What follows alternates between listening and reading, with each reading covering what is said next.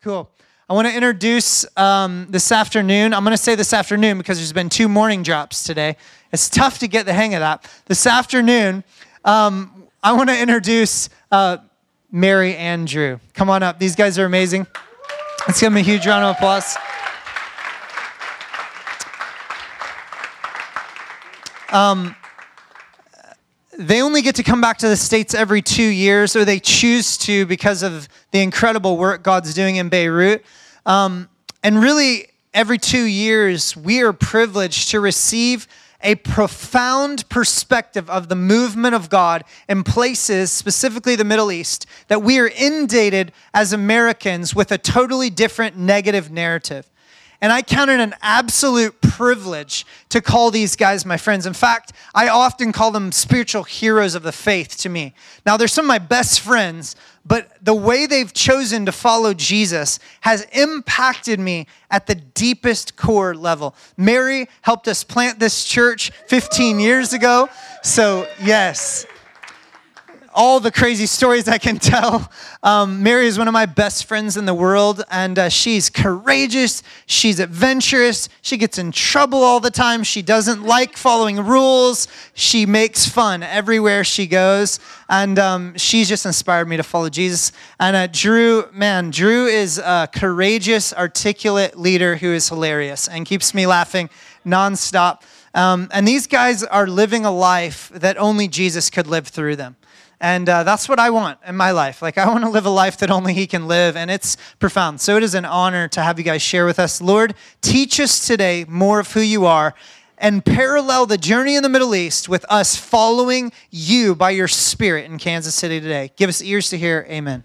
Amen. Thank you, Adam. Thank you, Nava. It's so fun to be here.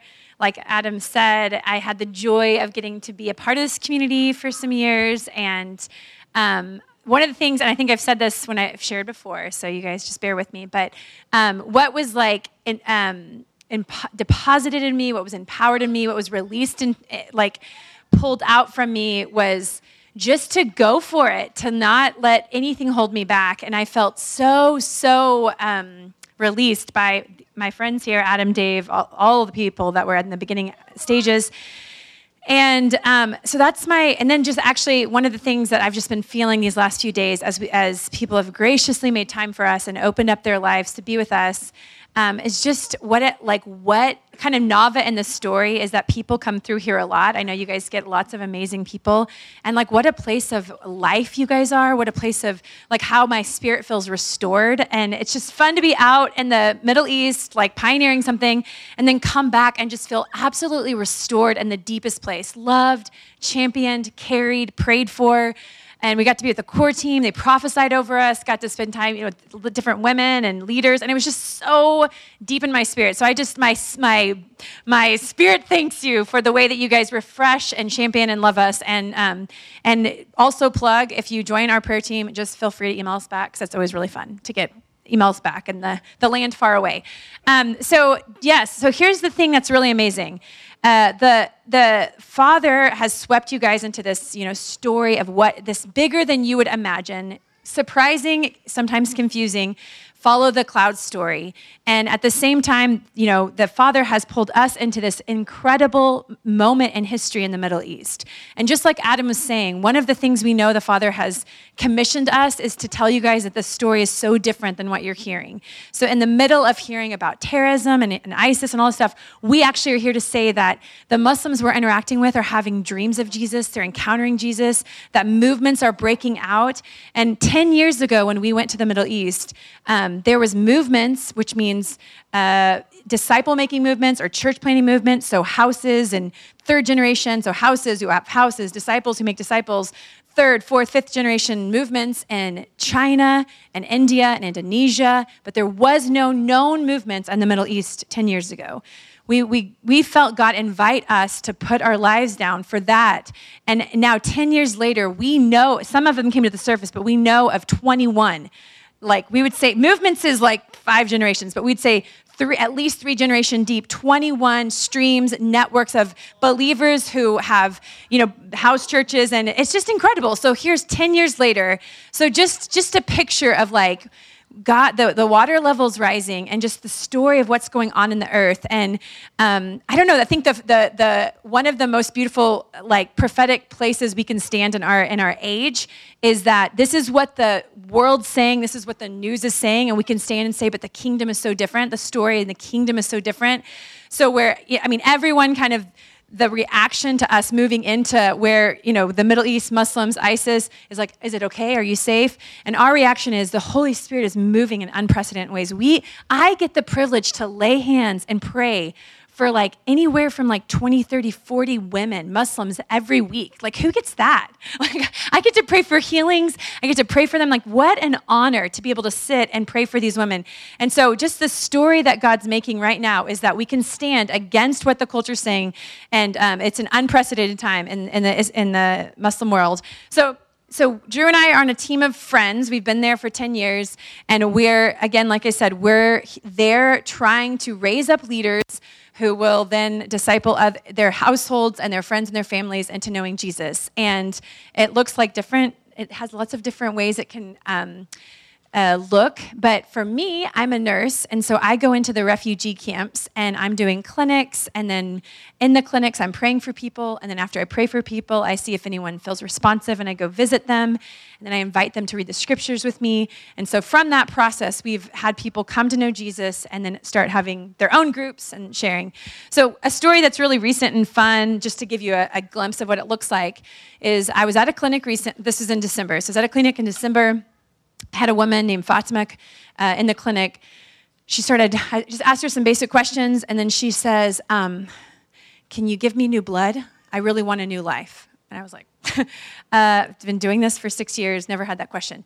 So um, I was like, actually, I do know a way that you can have a new life, but tell me more about that. And she's like, I just, I just want a new life. I just feel like I need something new. And so I was like, so I was just kind of sitting, I kind of waiting on the Holy Spirit. I'm like, has some really hard things happened to you? And she was like, yes. And so I was like, okay, seems like we need to talk later. So we prayed for her. And then I visited her a few days later and just started asking her some basic questions. And comes comes out that she's been had some horrible, horrible atrocities happen to her. Um, worst case. And um, so as I'm just I do a trauma debrief with her. So I sit and I give three hours. We sit down together. I have a girl I'm discipling. We do a trauma debrief. It's really intense. Um, and then at the end of it, we say, um, okay, so here's the thing. Like you can you can actually have a new life like you want. You told me you're desperate to have a new life. She said, I am. I'm desperate. And I was like, if I were you, I would pray in the name of Jesus. And she's like, oh, I don't, I don't know if I can do that. I'm like, okay, you totally don't have to, but you can pray in the name of Muhammad all you want. But if you want to pray in the name of Jesus before you go to bed and say, if you're real, show yourself to me will you give me a new life? Just just pray simple phrases like that before you go to bed. And she was like uh, okay. I'm like but you can also pray in the name of muhammad for a while and then do that you know like whatever you want to do. And so she was like okay. So the next week i visited her and i said like we talked for a while and then i'm like hey did you end up doing that? Did you end up praying in the name of jesus? She's like i did. Did anything happen? She's like something happened but it was kind of weird.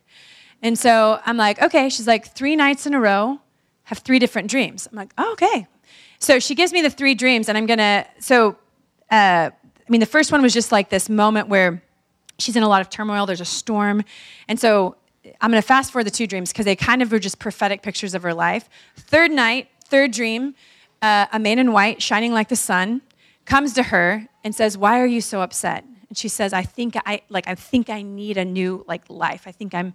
I think I have." like an issue in my life and he says drink this water and it will heal you. And she says the water's like like bubbling. So I like open up the scripture and show her when Jesus says, "Come to me, anyone who's thirsty, and I'll give you you know rivers of living water." And she actually can't believe it. Like she actually is like, "That's written, and I dreamed it." And so you know she's like, "This is crazy." So I'm like, I think that you know your first dream is you know is indicative of what you're actually in the storm that the Father's promising you a new season, and that He's not only for you, but it's for your neighbors and for your friends and for your family, and that Jesus is to give you water that can heal you. It's Jesus, right? You prayed for Jesus to come. She's like, it was like kind of too overwhelming for her. She's like, I don't know what to think. I don't know what to think. So I, I kept visiting, kept visiting her. She actually kind of like falls off. She's like, tells me she's not ready to keep meeting. And so, of course, I'm like, man, God, you came in dreams. That was crazy. Um, so I give her a little bit of time two or three months later, feel the Holy Spirit tell me to go back and see her. And I visit her, and she says, Why, have you, why haven't you come back in so long? And I was like, Well, I feel like you kind of pushed me away. Um, and she was like, uh, Well, yeah, maybe I was. Um, and so then we, I, we opened up the scripture to do a, a discovery Bible study, and she stops us and she's like, can, Syrian, can a Syrian Muslim become a Christian? And I was like, whoa. Um, and so I said, well, I think it depends on what you mean by that. So we kind of started talking about what it means to follow Jesus, what it means for her, what it means for a Syrian Muslim to follow Jesus. And so as I'm talking, she's like, I'm convinced, just stop talking. I want to follow Jesus. And I was like, okay.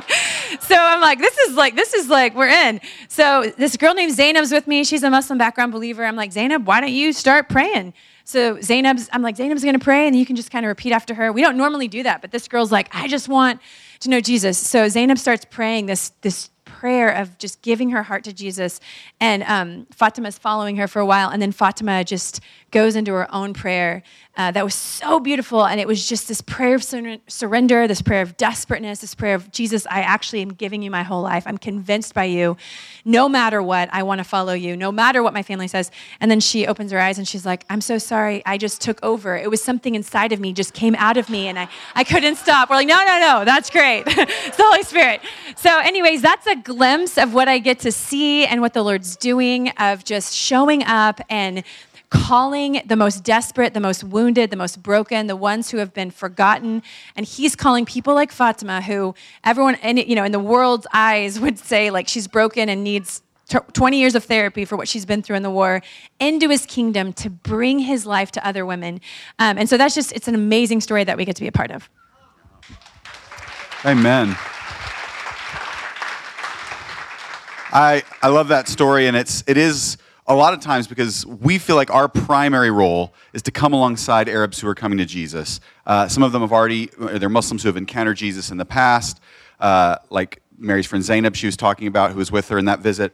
And sometimes they are people in our life who are coming to faith, but this is one of those moments where, where Mary got to be there firsthand as Jesus is revealing himself. But the beautiful thing is that, that, that incredible revelation of Jesus is happening all over the Middle East. It's happening more than we can imagine. Every story, every, every six months, we hear a story that makes us realize that we know the tip of the iceberg of what Jesus is doing in the Middle East.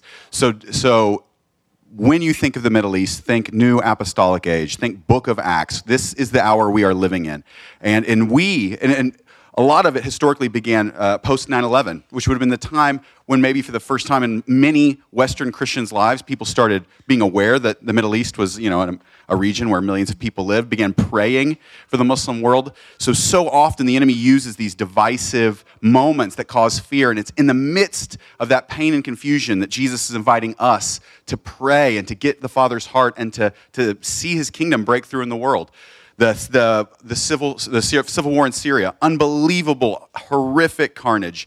We've been spent the last eight years in friendship with Syrian refugees, and it is, it is worse than you can imagine. It is worse than anyone should ever have to bear.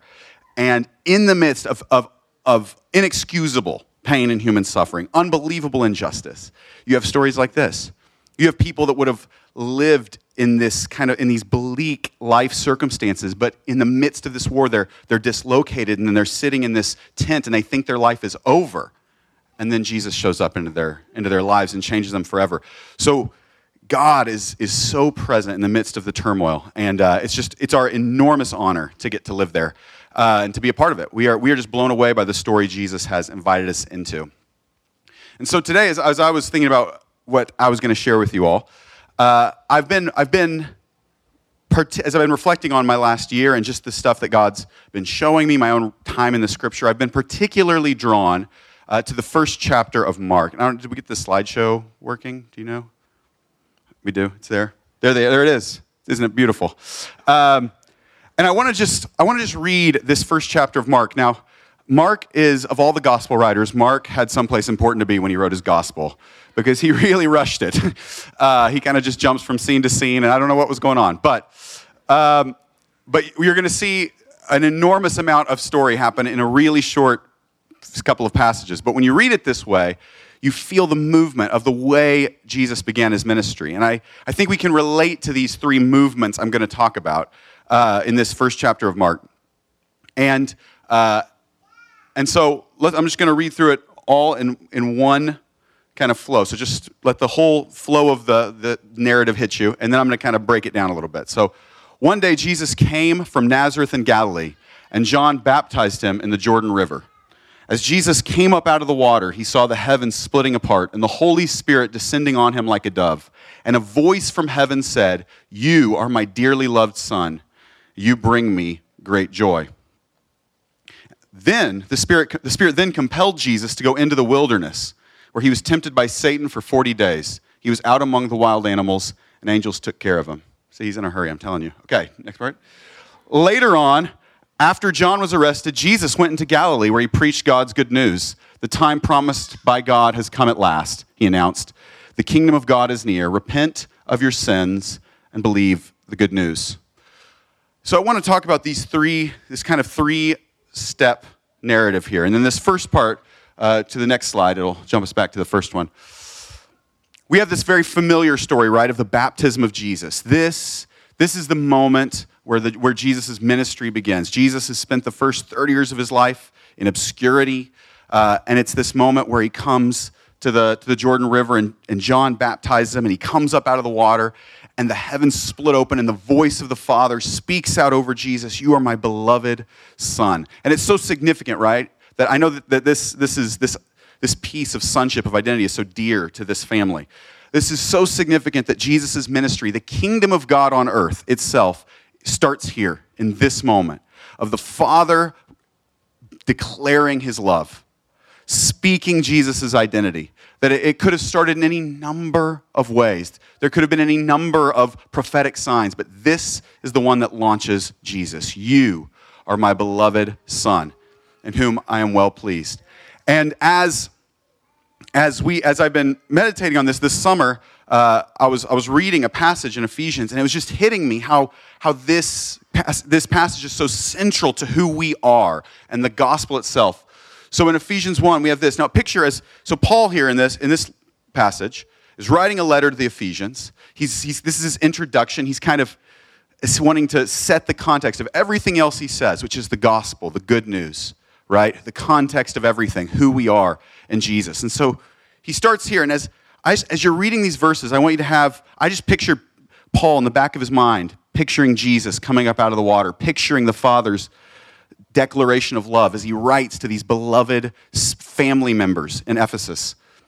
All praise to God, the Father of our Lord Jesus Christ, who has blessed us with every spiritual blessing in the heavenly realms because we are united with Christ. This united language is like you know, it's, it's the, the, the marriage language. The two become one flesh. We are one with him. Even before he made the world, before anything existed, before there was creation at all, when there was God and God alone, he loved us and chose us in Christ. He thought of us before there was anything, before, he, before there were stars in the sky, before there were laws of physics or time. He thought of you and of me, we, in our fullness, in our eternal place at his table. He thought of us before there was anything.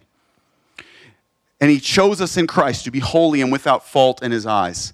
God decided in advance to adopt us into his own family by bringing us to himself through Jesus Christ. This is what he wanted to do, and it gave him great pleasure. Right? We are right there. So when Jesus, this we can go to the, the next one here. When Jesus comes up out of the water, when the, the heavens split, when the Father declares his love, when the Spirit of God comes to rest on its true temple, we were there we were in him. He was carrying you and me. God was thinking of us before anything existed. He was thinking of our Muslim friends, of the Syrian refugees we spend time with, of your neighbors and your coworkers. He was thinking of us before anything existed. And the Father saw us in him when he came up from that water. When he says, You are my beloved Son to Jesus, he's saying it over us. We were there. That moment was our moment, it was our identity, it was our beginning.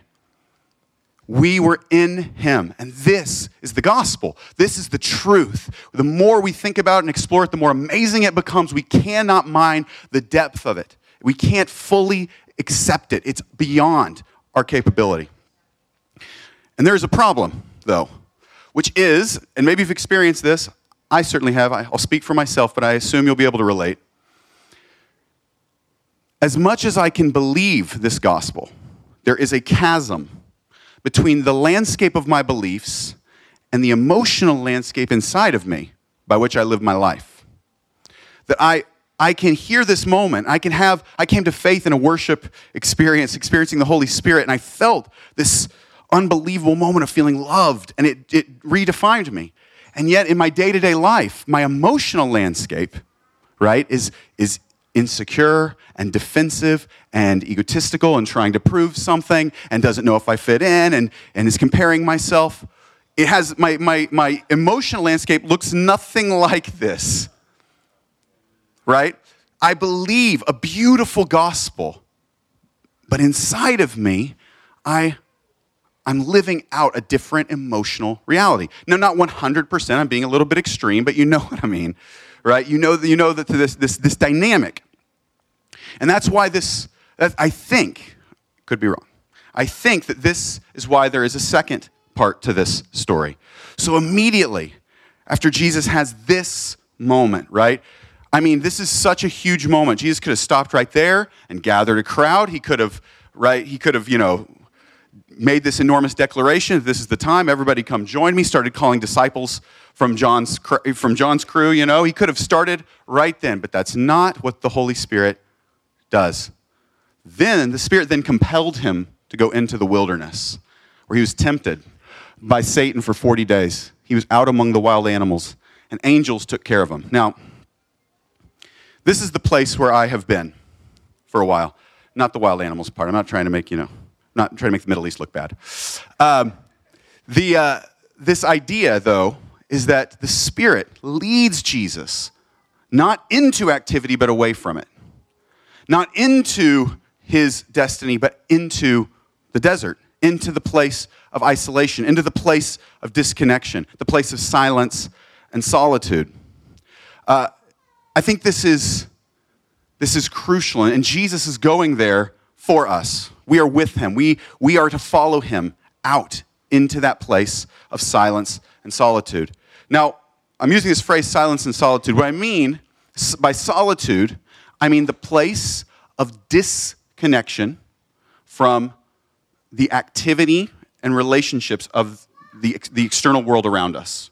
A place of disconnection. We, are in, we live in a, a grossly connected age we are connected to everything at all times. And, and in fact, the world around us is trying to connect us more and more intricately so that you, you, are, you cannot miss a notification, right? Solitude is the place of disconnection, of absence to the world, that I may be present to God. And silence, silence is perhaps even harder.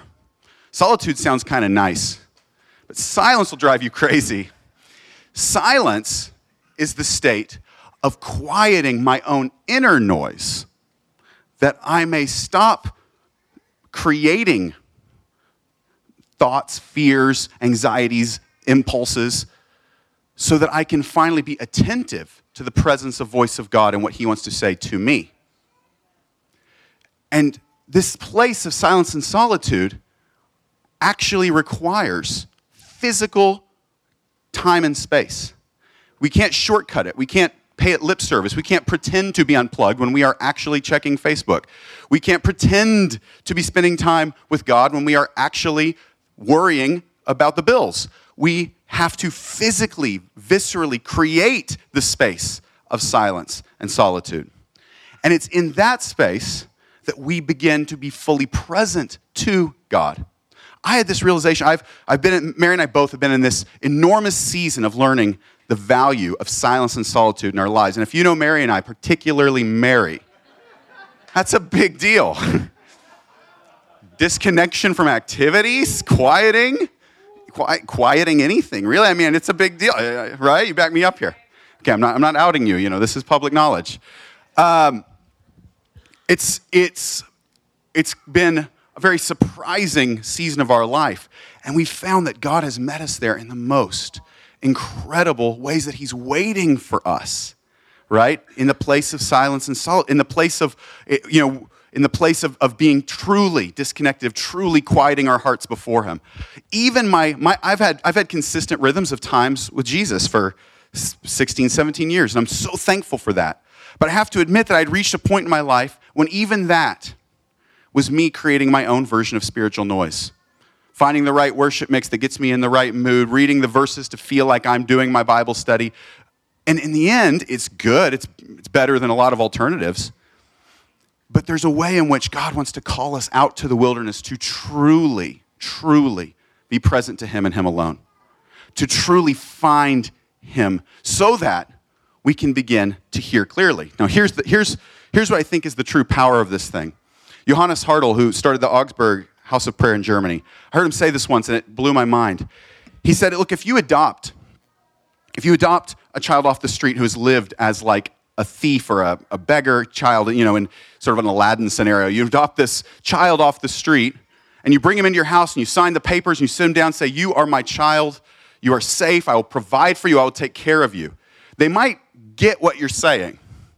But instinctually, when they sit down at the table, they're still going to be looking for what they're going to put in their pockets for later.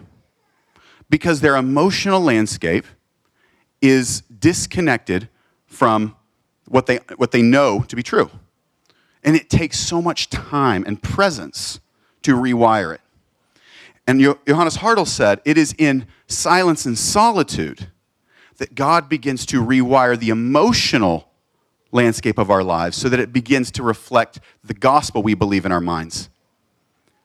That if we don't sit at the table, if we talk about God and do things for God and pray for God and read the Bible for God and do ministry for God, and at the end of the day, we don't carve out that place to get away and be alone with Him and Him alone, to seek Him and leave behind everything else to be in His presence, then in the end, we will not, we won't, we won't have the experience of presence that rewires our emotions, and even the beautiful good things we do will be us, will be our own form of shoving bread in our pockets for later, hustling for worth and for belonging and for security and for, and for, uh, for identity, right? And so, this, the, sound, the, the, the, the wilderness, is the place, right, where we re- we've already received our identity. We know who we are, but we have to feel it. And it's in the desert that God forms that, forges that into our being. Um, I, I had this realization reading this passage that, you know, it says that he was lured, here he was, sorry, the Spirit led him into the desert to be tempted by the devil. The Spirit led him to the desert to be tempted by the devil. And here's why, I think theory, only a theory, is I, you see, the thing is, the devil doesn't live in the desert. The devil is going to come to tempt you wherever you are. But the Spirit wanted Jesus to face him in the, in the place of quiet, in the place of silence, in the place of disconnection from activity and people. Why? Because then we can, we can discern clearly the voice of the Father and the lie of the enemy. In the busyness of life, there is so much noise. How do we hear when the tempter comes to us and says, Oh, you want to be worthy? Just do a little bit more of that. Oh, you want to be valuable? You should tell this story about this and that. Oh, you want to, right? You, this, this, you want to feel secure? You should just, we have these, these, this noise inside of us all the time. And it's only in quiet we begin to say, What in the world is going on in there? That's not who I am. You, you come to realize that you are not your thoughts. You have thoughts, but you are a child of God. You have authority over your thoughts. You have space where God can reshape you, right? But in the noise of life, it's all just noise. It's all there. We even sometimes think it's God. And so we follow him into the place of silence and solitude so that we can be rooted in our identity and decisively reject the lies that would define us in any other way. That we can, that we can have authority over the one who would, who would undermine the power of the Father's declaration over us. Which then, having done that, Jesus, Jesus combats the enemy directly. He, he rejects the lies because he's in the place of silence and solitude, in the place of clarity. He rejects the enemy. And then, in our third and final step here, Jesus goes into Galilee where he preaches God's good news. The time promised by God has come at last, he announced. The kingdom of God is near. Repent of your sins and believe the good news. The, Luke says it this way after the temptation, Luke says that then Jesus went in the power of the Spirit into Galilee. In other words, having received the declaration of his identity, having withdrawn into the place of silence and solitude, having, having overcome the lies that would undermine the truth of who he is, Jesus can now enter the world as, a, as the one he was meant to be, as the one who carries the spirit that changes everything, as the true temple, the, the fountain of living water that cannot help but bring transformation everywhere he goes. You know, I don't think that Jesus goes into, went into these villages and said, okay, my strategy here is to find a grumpy Pharisee and confront him. And then, right, he, there, was not a, there was not like a three part plan. Okay, I'm gonna, I'm gonna really make a mess in, in Capernaum. And then I'm gonna go over here. And Jesus came and the Spirit flowed freely through him. And he, he simply brought the presence of who he was. And it transformed the world around him. And the, and the oppressed came out of the woodworks and were set free. And, the, and people brought their sick to him. And the, uh, the hard hearted were confronted, but the hungry came even out into the wilderness to hear God's voice. Jesus, Jesus brought the fullness of who he was. He didn't bring a plan or a strategy or a tactic. Jesus did something different in every single situation he was in. But Jesus brought the power of the Spirit that flowed freely out of, a, out of his identity out of his calling, out of who he was. So I've been in, in this place for, uh, actually, I left my water down right there, I think. So I've been in this place uh, for the last year or so. Mary and I have been in a, in a season of, of pursuing the silence and solitude, of, of facing some of those, recognizing some of those places inside of us where, uh, where, where lies and deceptions, where false kind of uh, false concepts of where our worth and value came from get, get worked into the soil and you don't even realize they're going on. But as we've set aside time as we've we said okay we've we've done lots of we have we have lots of ideas and we've, we've exerted lots of effort. But we what we really need is more of god what we really need is to meet with him and him alone and, and respond out of his heart for these people as we, as we took a sabbatical last summer which we were so blessed to be able to do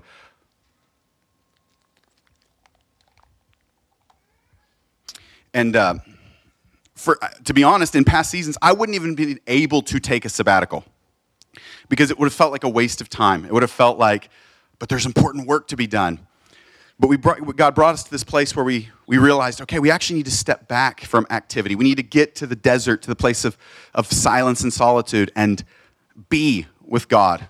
And so we came off of the sabbatical, and it was this incredible time of God revealing to me how much I had looked to ministry to show me that I was valuable. How much I anxiously looked at the people I'm ministering to, hoping they'd respond in the right way so I would feel like I'm doing something important for God and that I mattered. And God began to just return me to this place of just how amazing it is just to, to be with Jesus, how, how, how we have this infinite, uh, this infinite fountain of blessing that, that is ours just in the fact that we are His and that we are alive and a part of His story. And God began to just rework all that stuff deep inside of me. And so as I came back into my, into my regular life, as I re entered from the place of silence and solitude, I, I felt conflicted. How do I, how do I jump back into ministry and, and, not, and, and, not, and not lose this, this fresh revelation that, uh, that God had been giving me? And so uh, one of the ways that God, that one of the verses God gave me to anchor me in that season was John 15, abiding right? This idea that, that as we abide in Jesus, he bears fruit through us. And so I began to say, okay, Jesus, I, I, I'm here in Lebanon, I'm doing my ministry, but ultimately, my, the, the place I want to exercise diligence is to protect my connection with you, to, to cultivate a deeper awareness of you in my, in my daily life, in, with, you know, in my work. So I'm a teacher eh, in Beirut, and I teach uh, at a in a Muslim community at a Christian school. So it's this unusual opportunity where I actually get to teach the Bible to Muslim high schoolers. And, uh, and so I've been doing that for eight years, and it's been an amazing thing. God consistently shows up, and every year we have a, you know, a couple of students who respond to Jesus.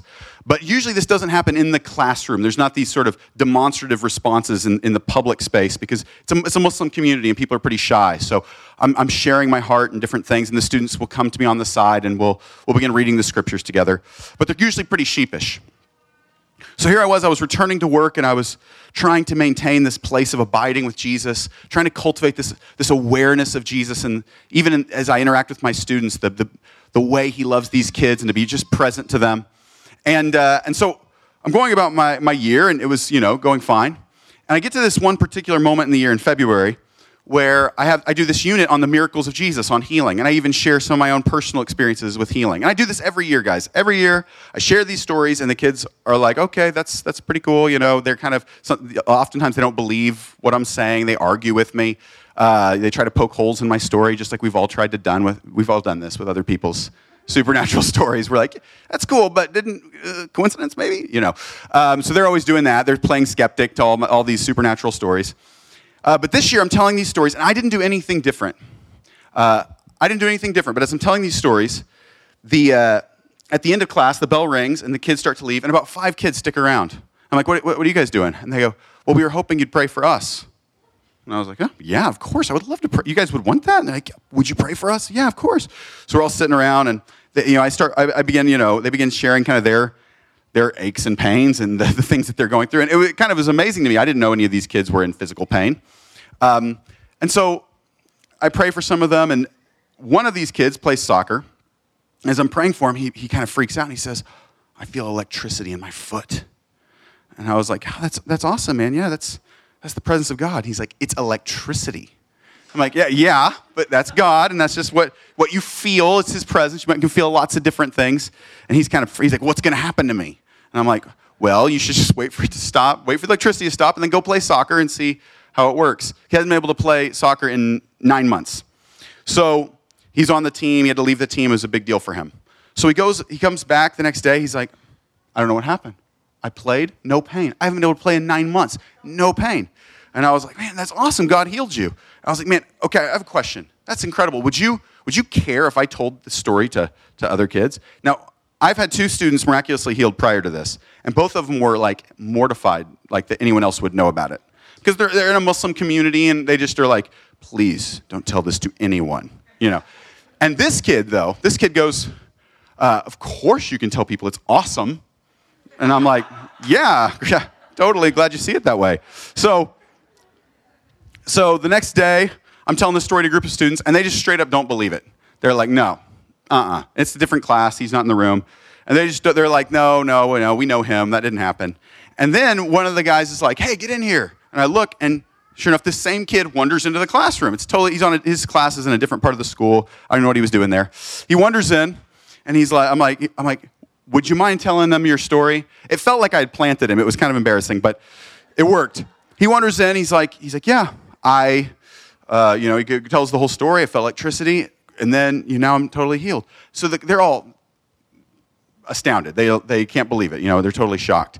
So the bell rings. Another kid comes up to me. He's like, "Hey, I'm just like him. I'm on the I'm on the, the soccer team, and I can't I can't play. Would you pray for me?" And I'm like, "Yeah, sure." So so I pray for him, and he's like, "I don't feel anything." I'm like, "That's that's fine. You know, maybe you, you never know." I'm kind of giving my caveats. Uh, I can pray for you later. Maybe uh, maybe something will happen to you later today. You know, it's uh, no telling what's going to happen. So the next day comes up to me. He's like, "That was so crazy. I was walking home." And as I was walking home, my legs just started to wobble. And then, I, so I ran home because I was scared. So then when I got home, I laid down on my bed and my legs started to feel like fire. And then I got up the, uh, today, I, or this morning, I went to the gym class, started playing, and my knee is totally fine, totally healed. And I was like, that's amazing. So I start telling, so I'm like, can I share your story? He's like, okay. So I'm, in so I'm sharing these stories in the biggest, rowdiest class in the school. There's 40 kids in this room. They're 16 years old. So I'm sharing this story, and, and up until this point, I've just been like, because God, uh, you know, in, in, the past I would have been sort of, you know, anxious. Am I doing? I don't want to mess this up, you know. But God just brought me to this place of just, you know, man, this is just fun. It's beautiful to, to see God show up in these kids' lives and blow their worldviews. And He's so near to them, and He sees their, their simple little aches and pains. And, you know, He just had me in this different place. So I was just having fun with it, sharing it with my students. And, uh, and, and this girl was kind of a skeptic She's in the front row. She goes, Enough. Pray for me right now. And I'm like, Right now? There's 40 kids in the room, you know? And she's like, Right now. I'm like, Okay. We pull up a chair, start to pray for her. Um, the, everyone's quietly leaning in. And it's, it's an odd moment to be sitting in front of 40 Muslim 16 year olds pr- doing prayer ministry.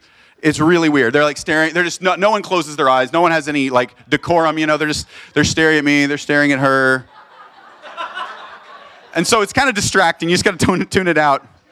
And so, uh, and so I get done, and I'm like, what, what do you, what do you feel? And she, and she kind of moves her shoulder, and I know everyone in the class is waiting for her to say, didn't work. She moves her shoulder, and then she pauses. She goes, one second. And the second she does that, the second she hesitates, the class explodes. Now, this is Lebanese classroom. They're up on their feet, they're yelling, they're like scared. They're kind of just in a like a panic, the whole room. And they're like, no way, no way, this is not happening, no. And so she's like, she's like, cool it, I don't know what's going on. And then she runs out, out of the room. And so everyone's like, what just happened? So then another girl, I look down, another girl sitting in the chair. She's like, all right, yeah, my turn. So, so I'm like, okay, what's your deal? She's like, my knee hurts. I'm like, okay. So I start praying for her knee. And then I feel this moment of, I feel like I'm supposed to stop. And I just feel like I'm supposed to begin to speak the Father's heart over her.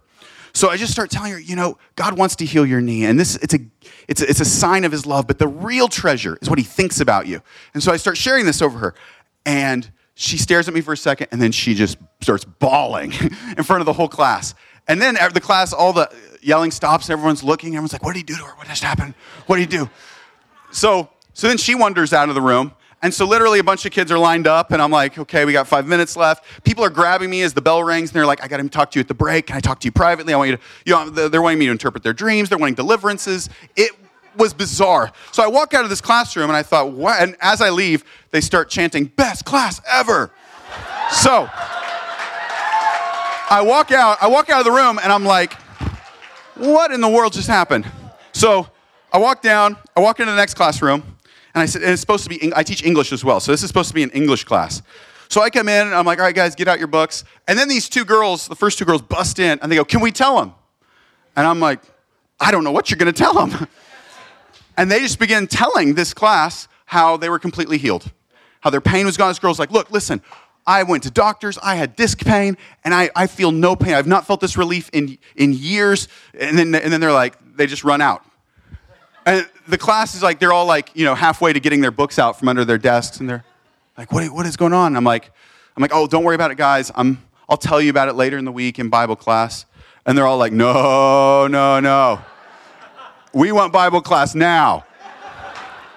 And I've never, definitely never had this discussion with a class. Uh, and I'm like, and I'm like, uh, well, well, next week we have one on Monday, and they, they, they start pounding the tables, Bible class, Bible class. So, so I'm like, okay.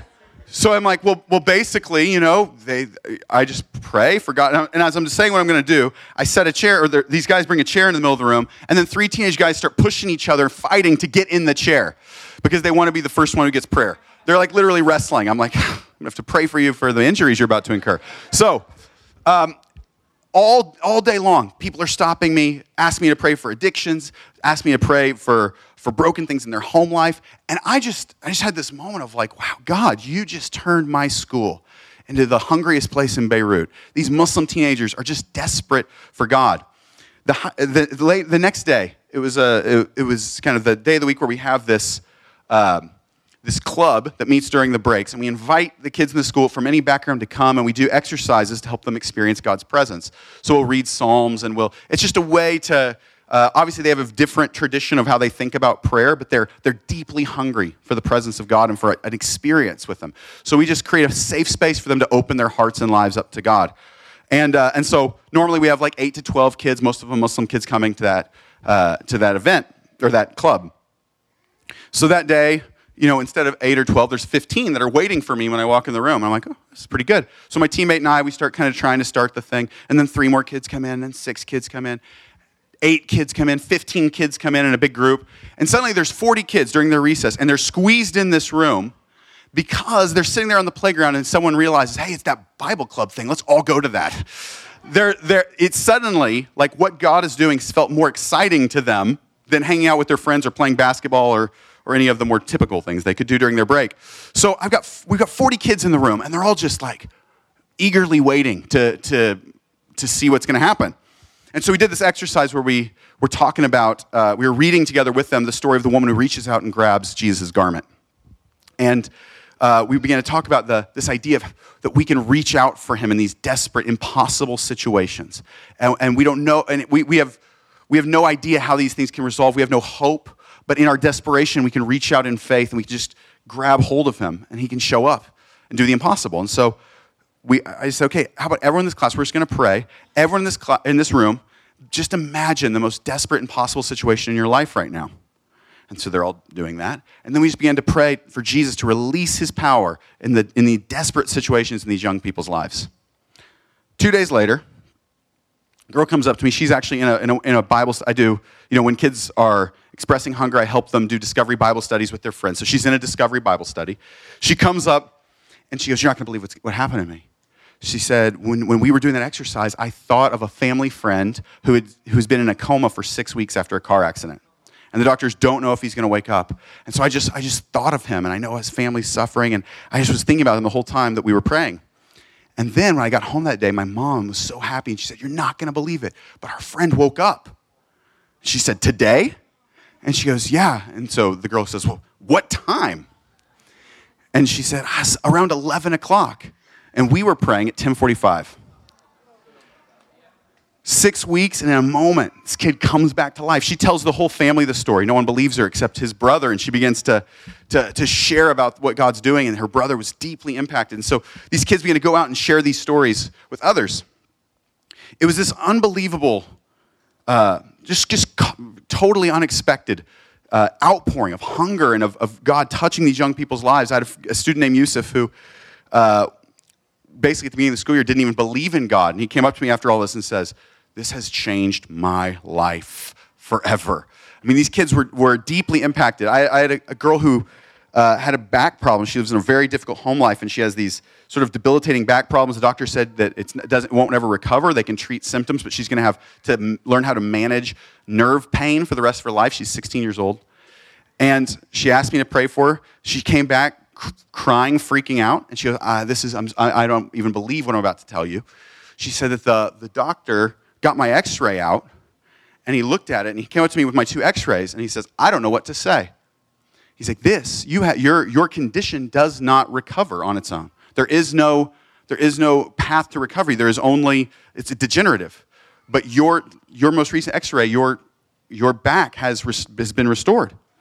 And and, and you might still feel some of the lingering issues, but they will go away because your back's now in alignment and the, the things that were causing the nerve damage are going to stop. And she was crying. She's like, I couldn't believe it. And frankly, neither could I. This, this, this, this is like my, my normal life, but suddenly God showed up in this unbelievable way. And as I, as I went to, uh, you know, as I kind of withdrew and processed that, you know, regularly with the Lord, um, I, it was very poignant for me because I felt God showing me that with if, that that this was that He wants to do that through my life, but He needs me to come and truly be with Him, to truly abide with Him, to to let go of all of these this junk that pulls me back from his, my, his calling in me so that not so that i can go out and do something crazy but so i can go out and be who i truly am to be truly present. That it's the Holy Spirit's love and work that wants to flow through us. And it's in the place of silence and solitude that God encounters us, that we become present to Him alone, and that He frees us from the temptation of the enemy that would lie to us and say that we are less than the, the sons and daughters of God.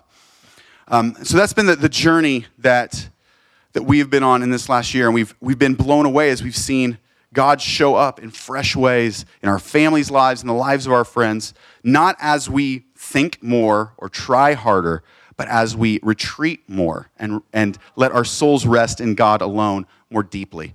Um, and I think that's an invitation for all of us that you all were made to carry the Spirit of God in power. The, there is no, there, I don't think there's any biblical reality that there, is, there are people that were made to, to carry the Spirit of God in power, and there are people that were made to, to cheer for those people, right? every one of us, sons and daughters of God. We were in him when the Father said, You are my beloved Son, in whom I am well pleased. And we were in him when the Spirit descended on him like a dove and remained. The Spirit of God remains on you. Your hands are the hands of Jesus. Your words are the words of Jesus. Your prayers are the prayers of Jesus. You are in him, and he is in you. Right? And the power of the Spirit is flowing through your life and will continue to flow through your life to manifest the love of the Father everywhere you go. Amen? Simple little extra because Adam. We're off the script. I know. No, just because I know there's lots of families on mission, and I think this is just a nugget. This is really fun. One of the things Drew and I were feeling at the turn of the year was like just this longing to like we moved deeper into the Muslim part of the town. Uh, that's a long story, but we moved deeper this year, and we felt like we just want to burn for Jesus. We want this neighborhood around the school. We're three minutes walk from the school now, and we just wanted like yeah we just want to burn deeper and and for the you know for worship to go up and for our neighbors and everyone around us to know jesus more. So we just did a simple thing where we invited like we have a, our guest room is we have two bedroom or three bedrooms one the girls one for us and a prayer room uh, guest room. And we started doing prayer monday through thursday 30 minutes 6.30 p.m to 7 p.m worship kind of just burning for jesus. And right about six weeks after this drew has this crazy holy spirit moment after that, we base from this moment meets a guy five minute walk from us who's had a radical experience with Jesus named Muhammad. He's like envisioned to bring Jesus into the neighborhood, wants to meet with youth with Drew.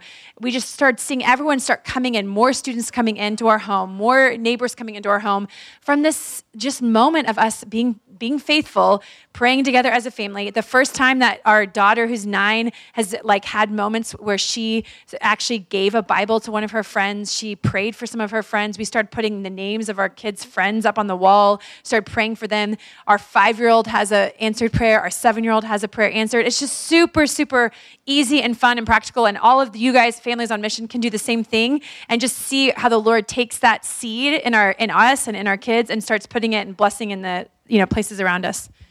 Yeah. Amazing. Yeah, I love it. They just leave me without excuse. Drew's a English teacher, and Mary's a nurse, and they spend their weekends serving refugees just like we could. And they try to spend 30 week minutes in prayer with their three daughters. I have three daughters. It, it's, it's not the we cross a line in the world and become supernatural people. We're just sons and daughters of the Father, surrendered to Him, living in the life of the Spirit. But the radical invitation, and they didn't know what we've been sharing in this whole Follow the Cloud journey. It was first Doug saying, in every storm, be with God. And then it was me out surfing with my daughter, have friendship with the Father. It's time to go to silence and solitude. They didn't know that message. And then it was next Graham saying, in the wilderness, we overcome idols and temptations and complaints, right? And here he comes with this message. Could it be the Lord speaking to Nava and following the cloud? There's a clear invitation. And I just want to give it, I, I, want you just wait for a moment and stand into it as an act of faith. I love, uh, Jesus would always ask people to do something with what they've heard. Do something. And so I want to wait. I believe there's an invitation, and I'm going to give the same silly invitation I gave on Father's Day, which is to pull away and share our hearts with the Father in silence and solitude. A commitment to carve the space out radically to detach and disconnect from the lies that assail us and share our hearts intimately with the Father and let the Father share his heart back for us. So I just want to wait for a second. And if you're willing to say, I want to commit to this, I've now heard this four times over the last three months. But if, if I'm going to commit to this by your grace, Lord, I want to, I don't even know what it means. I don't even know how to do it, but I want to say yes to silence and solitude. And maybe that's 10 minutes. Maybe that's whatever you're able to do. It's not for super Christians. Whatever the Lord's asking you to do, but saying, I want to respond to this. I hear the Lord's voice and I do not want to turn away from it. I want to walk with it. So I just want to wait in this silence for just a moment. And as you're ready, stand to respond to that. I'm not going to be looking, it's before you and the Father. And then I'm going to pray for grace over us, all of us. Even if you're not ready to respond to that, I'm still going to pray for grace there's the, there's the catch. Um, but it's good. Let's just wait for just a moment.